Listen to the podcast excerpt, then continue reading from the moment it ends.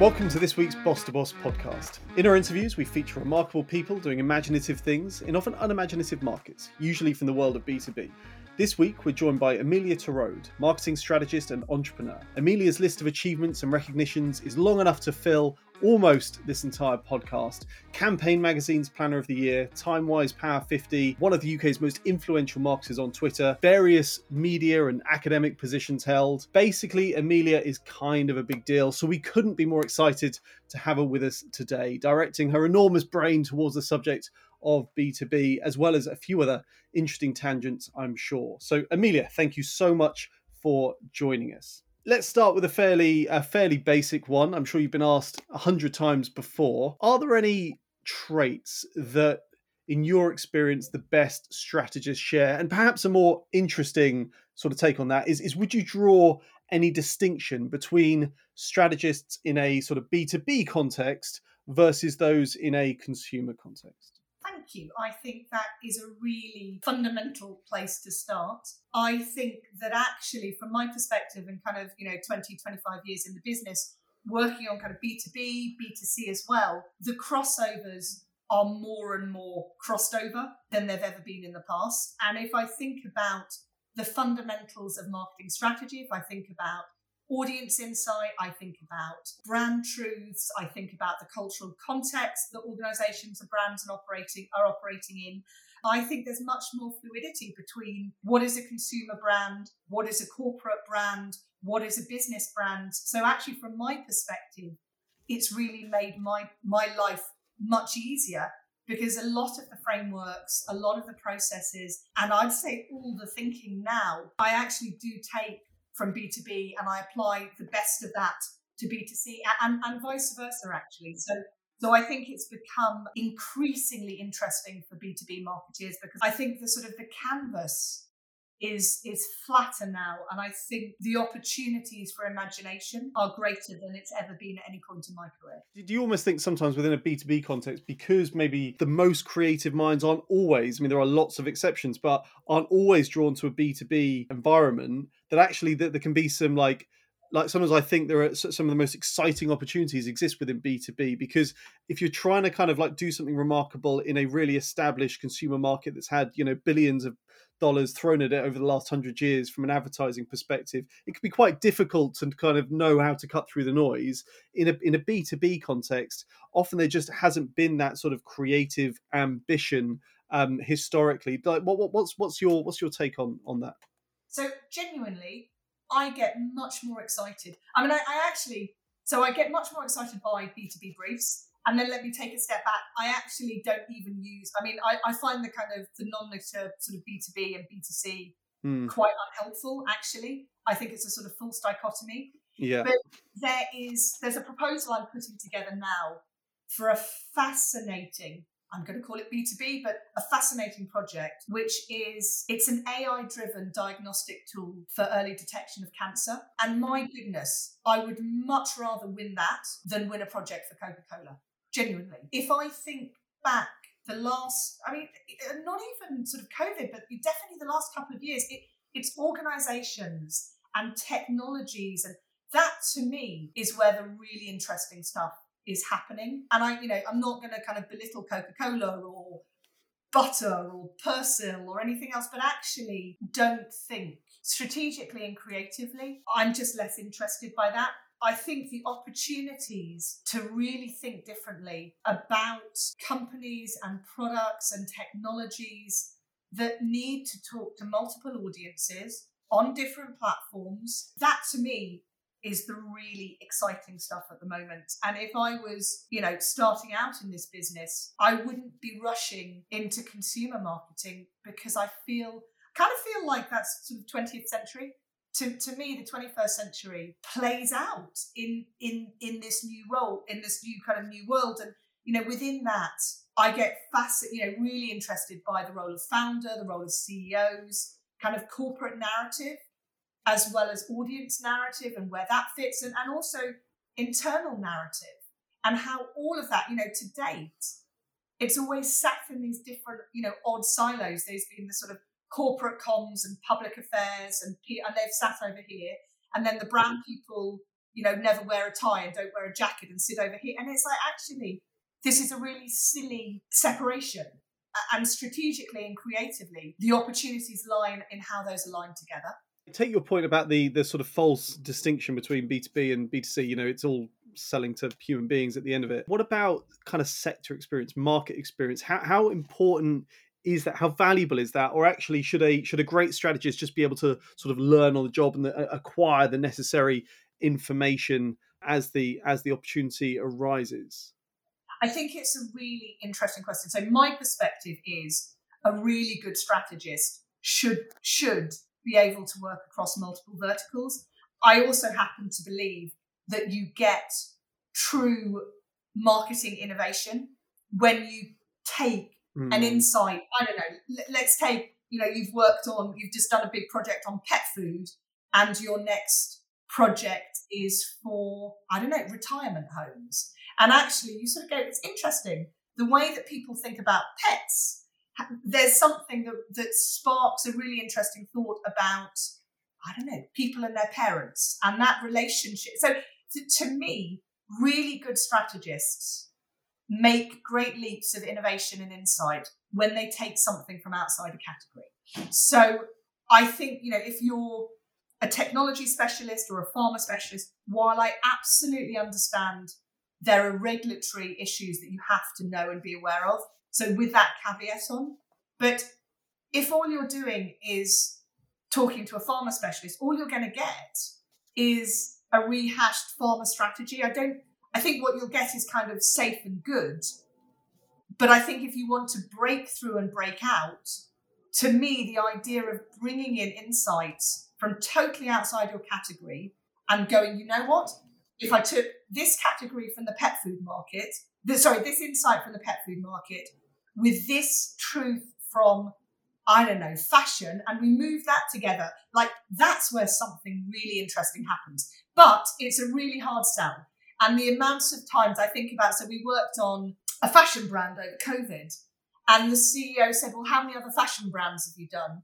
And I had to say, We're not a fashion specialist. You know, what we are are brilliant strategists. And it took it took a really hard sell to kind of go, well, you know, on one hand, here's us. Um, and we've never worked on a fashion brand. Like we haven't. You know, you've got two people down to the final, the final choice, and all they've done is fashion. And it te- it took a re- it took a brave CEO to make that decision. But I've always thought great leaps come from when you take different things and you know you take different things and you put them together in a slightly different way. But but it's a braver choice. I remember um, uh, Dave Dye in an interview a few years ago. I remember him saying to me, "Where sector expertise is really helpful is in the sales process, um, because as you say, it sort of mitigates that sense of uncertainty for the customer. They're like, oh well, you've done it, you've done it for for our competitors, you can do it for us.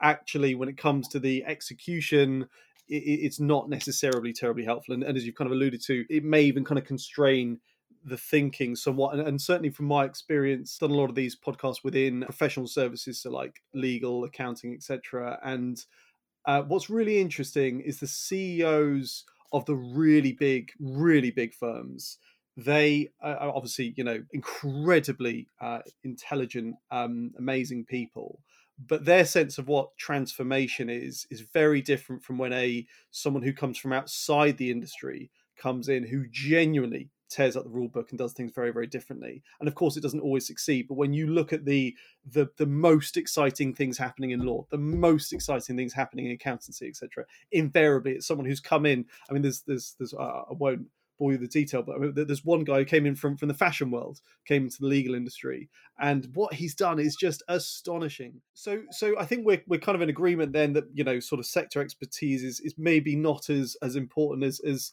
you know we sometimes think it is, or certainly decision makers seem to think it is. Um, but what about at a channel level? So, so how important is it? and and obviously this is becoming now more and more different difficult with like the proliferation of, of ever more digital channels how important is it for a, a, great strategist to have experience in each of those channels so if there are half a dozen specific channels that are kind of deemed really important for the brand in question how important is it that this, the strategist has hands-on experience of of those channels well it's a really good question um, the difficulty is to your point the channels are proliferating, but even how people use them change really quickly. So I I do think from an executional point of view, it is important to have that hands-on working knowledge, the inside out. Um, but but I also think, you know, I was at um I was talking at um a big conference that Snapchat were putting on next week, and you know, while I know that you know Snapchat isn't an obvious one necessarily for, for your listeners, it, it it was a really interesting. Um, the conference was a really interesting one, so I was doing a, a keynote for them. Um, but then I was I stayed on and I and I and I listened and I I heard their examples. And actually it really struck me that um, all these platforms now have such good, smart um, sort of salespeople and practitioners within them, all of who you know their job is to teach uh, their clients or potential clients the best practice within it, and yeah. you know they Snapchat were talking to a room of young clients and also young uh, media strategists from the big, you know, from MediaCom and you know Group M, all the big media agencies, and all of them were having to learn. So, so I think the idea that some that somebody out there knows all this and they've got the kind of the X, Y, Z rules to follow is a fallacy. I don't think it's true because the behavior is always changing on them. So whoever you talk to, if they say, you know, I'm an expert in TikTok or I'm an expert in blogger outreach, or even though blogger outreach isn't really a thing, but you know, if people tell you they're an expert, there's a bit of me that the alarm bells ring because I think it's very hard to be. The platforms are moving forward so quickly.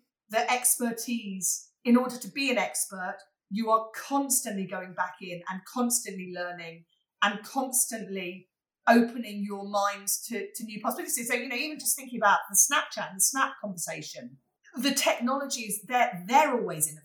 Your point is a really good one, which is from an executional perspective, it's all in the detail. And it's so important when you are thinking about campaigns to really be thinking about the kind of behavior on individual channels. But I do think there is so much help out there. You know, you don't, you know, you don't need agencies what, but what you can do is talk directly to the platforms. And I think I've always been really impressed by the caliber of people I found working directly on those platforms. My view on it a little bit is is I think if you as a strategist can be, um, and this is kind of like goes against a lot of what you know, I think we're, we're often taught. Um, if you can be sort of seven out of ten, or you know at least six and a half out of ten in in in as much as possible i feel like that puts you in pretty good because because otherwise there's a real danger. When i first got involved in digital about 15 years ago i i i, lived in in in seo right for like five years. And, and i just thought the uh, uh, seo was the solution to every every you know every every challenge in life. And of course that's absolute nonsense. And and I, I don't i mean realistically can someone be expert in more than two or three channels? I don't know. I'm not sure they can. So i think at some point you have to say, well, look, I, I'm I'm gonna as you say, sort of surround yourself with with brilliant people who truly are, you know, world class in all of those challenges, but, but all of those channels. But if you can know, if you can have a reasonable understanding, so you don't. Otherwise, I think your strategies are in danger of becoming more a product of your blind spots than actually what, uh-huh. what you know. Um, and I think that's that's a challenge, isn't it? That's interesting, or, or or the inverse. So rather than a product of your blind spot, to your point about SEO, you kind of revert back yeah. to your center of gravity. Yeah, absolutely. Well, I, I, certainly did for a long time. How do you, again, this is quite a sort of, I guess, quite a foundation question. How does one measure the success of a strategist? Because, I mean, I guess it depends maybe on the brief and on, but but from your perspective, when you go into a, a new campaign, have you got a sense of, look, these are these are really the things on which I expect to be measured? Um, I think it differs all the time. And I yeah. think, you know, there are kind of brand metrics, there are direct response metrics, there are engagement metrics, there are sales metrics, there are, you know, so I think it's become harder to measure because there's more that you can measure. Yeah. Then you get to the point of what does it mean? So you measure it, but what does it mean and what are you comparing it to? So, you know, are you comparing it to where you were last year, which is a good place to start? But then you know how do you how do you benchmark yourself against a competitive set and then you get into a conversation which is who exactly is the competitive set And so it's the metric conversation, to my mind, has got much more complicated. So on one hand, you think it's much easier to measure stuff, and it is in terms of the numbers, but but then turning the numbers into a story and then telling this turning the story into a so what into actions. Mm. i don't think that we spend as an industry i don't think we necessarily spend as, as much time as we should because you kind of you fill a dashboard. There's a there's a triangle i sometimes use which talks about um, data information knowledge and wisdom. Yeah. um, so you get data at the bottom and that you know that's the sort of you can't argue with it that's the numbers. So you've got the data. Information is the next level up and it's how you put bits of data into information. And then you know, a step above information is knowledge. Um, and that's where really you're starting to get a sense of a category or what's going on. And the very top is wisdom.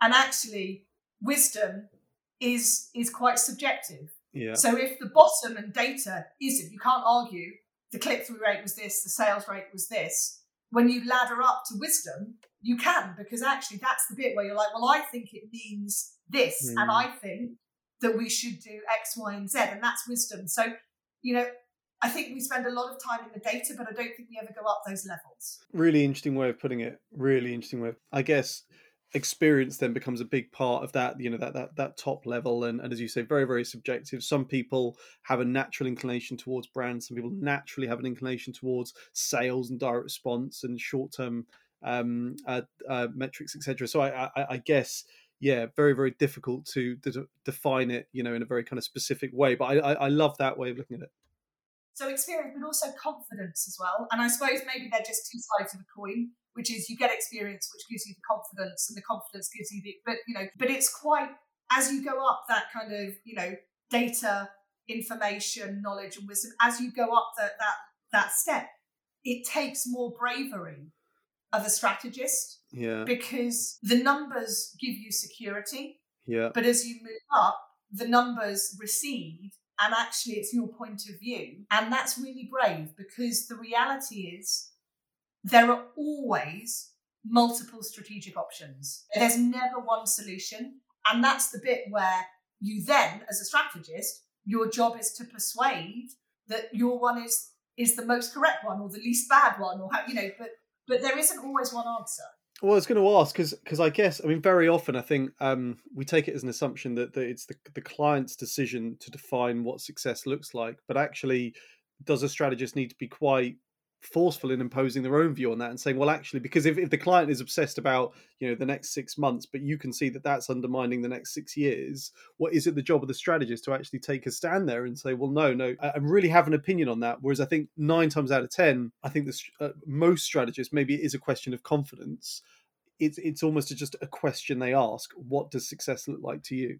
How so so suddenly i'm thinking you're so so the short answer is yes, I completely agree with you. The longer answer is we, and I include myself actually, which is a really good kind of wake up call. You know, this is why having these kind of conversations are always so helpful. That we do need to be much clear. So the what does success look like? What are we measuring? That's the data. What are we hoping to learn? And what does it mean? And actually, that's a really that's not a straightforward question. The question of what metrics are we putting in place, what are we measuring, actually is quite straightforward. You know, what does success look like? Here's here are metrics. What does it mean? What what are we hoping to learn, and what might yeah. we do? We need to spend. I, I, I do well. We by we I mean me certainly. This this conversation has made me think I probably need to add a bit more time to make sure that actually what we're learning, you know, there's the data, and then it's what we're learning, and then it's what we're going to what might we yeah. do yeah.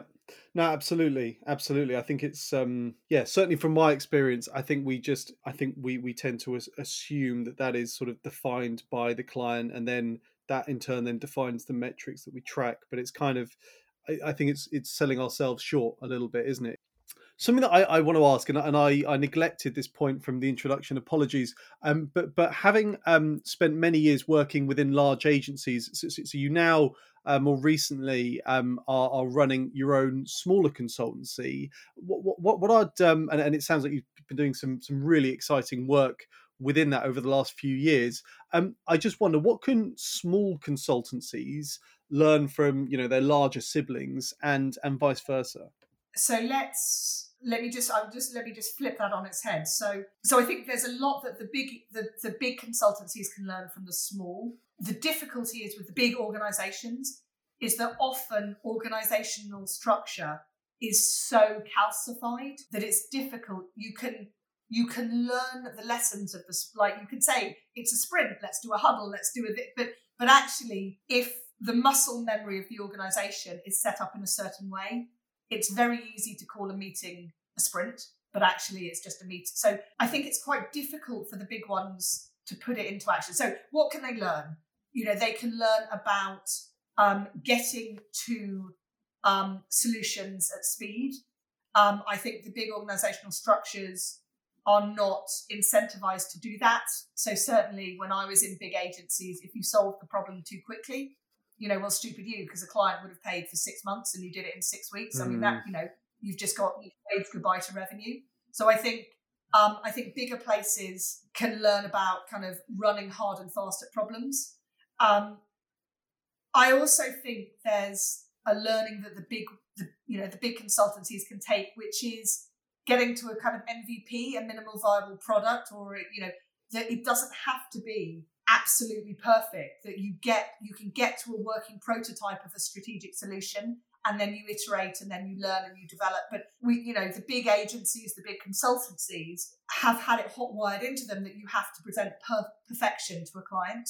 That's changing. I, you know, well, you know, you get into a kind of what is perfection anyway, but that certainly the clients I worked with would, would rather get to a working prototype faster, knowing that then they can iterate and develop. You know, certainly I think big, smaller consultancies, I think having clear methodologies and frameworks are really helpful. I think that the way large agencies do allow people to have expertise, whether it's somebody's great at new business, somebody's great at client mm. handling, so like that's hard when you're in a small consultancy and you're kind of everybody's doing bits yeah. of everything. I mean, I do get the feeling that the agility, the expertise, um, and the focus of smaller companies are, are really needed by clients. Of course, I would say that, wouldn't I? Because that's where I'm sitting at the moment. You can have too much process. You can, you know, I, I sometimes talk about, you know, the big companies make money when it's layered and longer,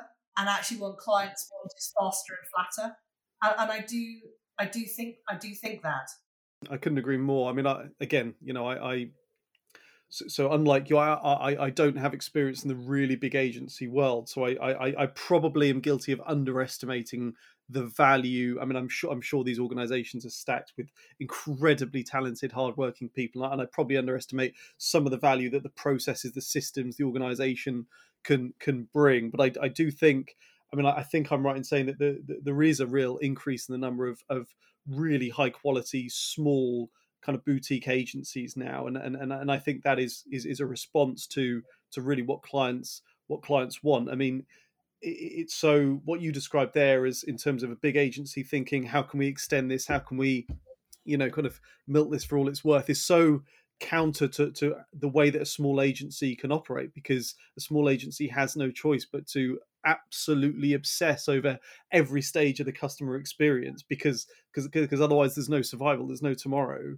Um so so that's that's really really interesting. But i'm i'm yeah no i'm, I'm sure that there's a lot that, that small agencies can learn from and, i do think that sometimes there is a, a bit of a lack of structure a bit of a a bit of a lack of discipline within marketing when i look at other forms of professional service you know you have to have certain qualifications you have to go through a certain education. Sometimes i look at the world of marketing agencies particularly small agencies and it does seem a bit like the wild west.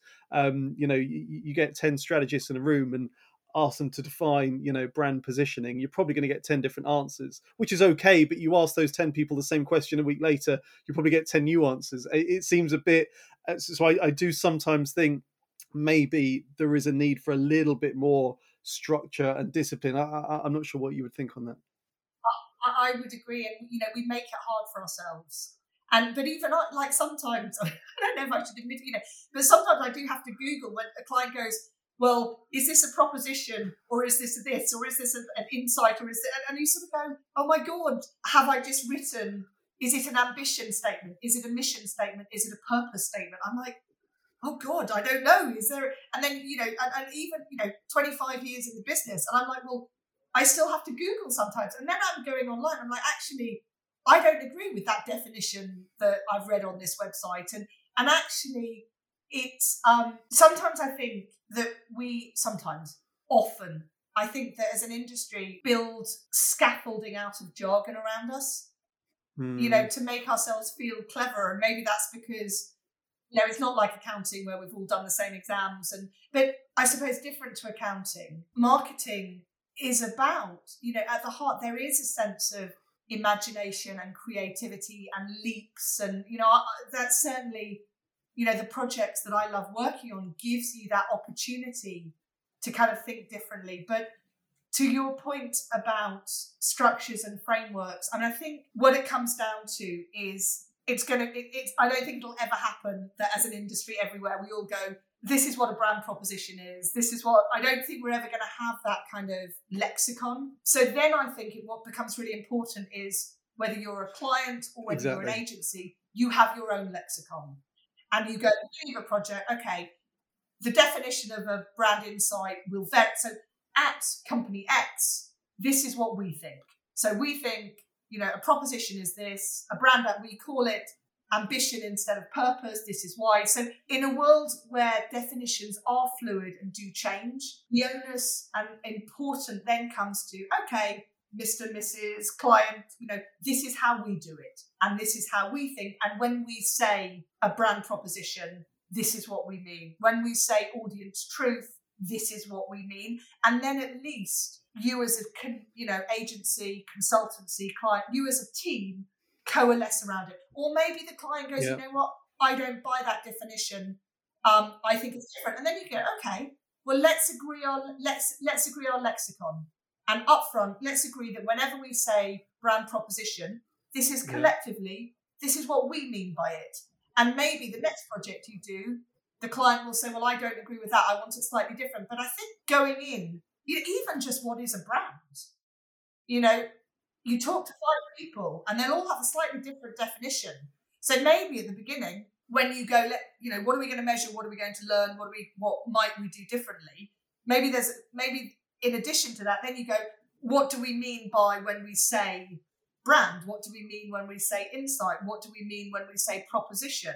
And actually, you just go at the beginning of that. Let's just take half a day. Let's take an hour. Let's you know, let's take a period of time. Let's just agree that so that as we go into it, there aren't any, there isn't confusion.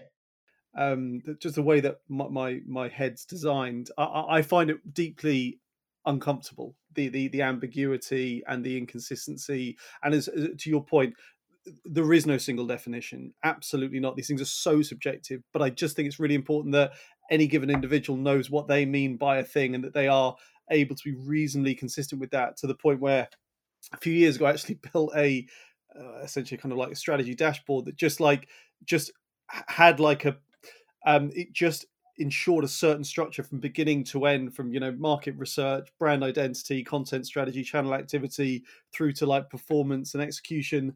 Just this is what we mean by absolutely everything and just it's a case of populating this. And i think when you have that it gives you then a certain freedom because you relax and you're like i know i'm dotting all the i's and crossing all the t's. I know i'm following a process. It's i think it's reassuring to the customer because otherwise it does seem a bit vague a bit all nebulous and open to interpretation and then it kind of gives you freedom to sit back and think a little bit more freely about about the creative possibilities within that oh you're right i mean it's interesting i've never really thought about that before, which is the ambiguity actually can sometimes feed into clients thinking that what we do is fluffy or nebulous. And, and actually, if you put in those kind of hard corners and sharp edges and you go, this yeah. is how we're going to do it, this is, this is what we mean, then you can have amazing freedom within it, but it's not all over the place. No, I, Amelia, I, I knew this was going to be fantastic. Um, it's surpassed all those lofty expectations. I've really, really enjoyed this. Uh, thank you so much for, for joining us today.